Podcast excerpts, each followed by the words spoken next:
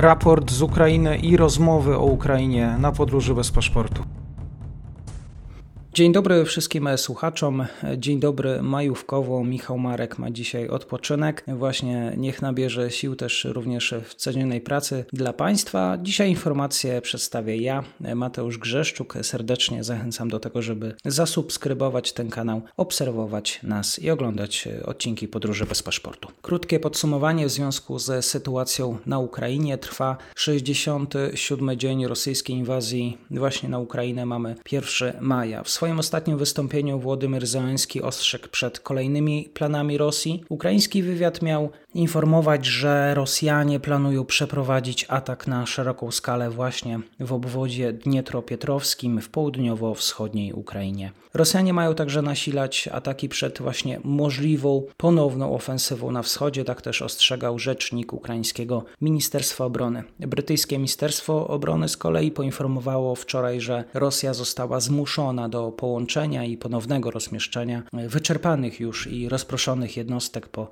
nieudanej próbie przejęcia terytorium na północnym wschodzie Ukrainy. Rosjanie kontynuują naloty i ostrzał artyleryjski Charkowa, a także ostrzeliwują pozycje ukraińskie właśnie z terytorium obwodu briańskiego w Rosji. Na kierunku donieckim i tauryckim zgrupowania wojsk rosyjskich prowadzą aktywne działania na całym odcinku linii frontu. Sztab Generalny Ukrainy poinformował również, że Rosjanie prowadzą działania ofensywne na kierunkach Izium-Barwinkowo oraz Izium-Słowiańsk, gdzie przerzucono do 300 sztuk uzbrojenia i sprzętu oraz około 1000 żołnierzy. W obwodzie ługańskim trwają również intensywne walki Rosjan. Rosjanie nacierają na miejscowość Orichowe, która leży na drodze łączącej kontrolowany przez separatystów Ługańsk z miastem Lisiczańsk, będący pod kontrolą armii ukraińskiej. Sztab Generalny Ukrainy poinformował, że ukraińskie siły zbrojne odzyskały kontrolę nad pięcioma osadami w obwodzie charkowskim. Rosyjskie pociski uderzają też w obwód odeski, tam uszkodziły pas startowy lotniska, uszkodziły na tyle, że nie można było z niego korzystać. Ukraina i Rosja wymieniły jeńców. Siedmiu ukraińskich wojskowych i siedmiu cywilów wraca do domu po wymianie więźniów, która miała miejsce 30 kwietnia. Jednym z wojskowych jest kobieta w ciąży, tak powiedziała wicepremier Ukrainy Iryna Wiereszczuk. Siły zbrojne Ukrainy również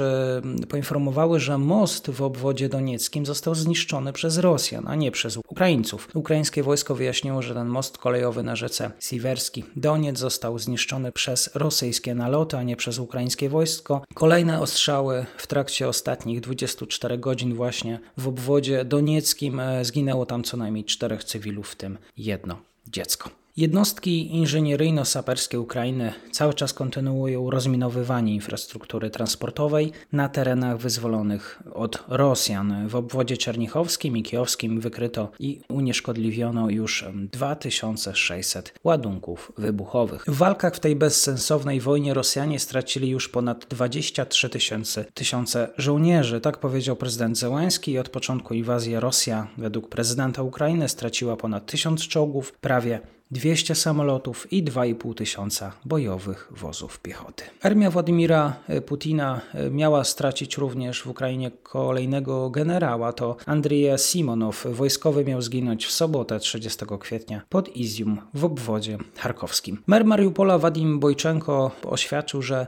rosyjska armia podczas dwóch miesięcy zabiła dwa razy więcej mieszkańców Mariupola niż naziści podczas II wojny światowej. Dodał, że niemiecka okupacja miasta spowodowała śmierć około 10 tysięcy cywilów, podczas gdy rosyjskie wojsko zabiło już ponad 20 tysięcy mieszkańców. Grupa około 20 cywilów opuściła hutę Azowstal w Mariupolu. To jest taka pierwsza grupa, której udało się opuścić teren od zeszłego tygodnia, kiedy to prezydent Rosji nakazał odcięcie ogromnego tego obszaru przemysłowego. Pojawiły się też nowe zdjęcia satelitarne firmy Maxarone. Zobrazowały ruiny większości budynków fabrycznych. Niektóre z nich zawaliły się, podczas gdy inne miały jakieś widoczne dziury w dachach. Nadal nie jest jasne, czy ta piwnica z cywilami w wieku od 4 miesięcy nawet do 6-16 lat przetrwała właściwie rosyjskie ataki wojskowe. Od dzisiaj, od niedzieli, w Chersoniu ma obowiązywać również rosyjski rubel. Pomimo 60-dniowej okupacji wielu mieszkańców próbuje jednak znaleźć sposoby przeciwstawienia się rosyjskim siłom, na przykład znów wymienia otrzymane ruble z powrotem na ukraińską walutę hrywnę. Rosja również rzekomo próbuje sfingować poparcie Tatarów krymskich dla wojny wojny z Ukrainą i według Refata Czubyrowa,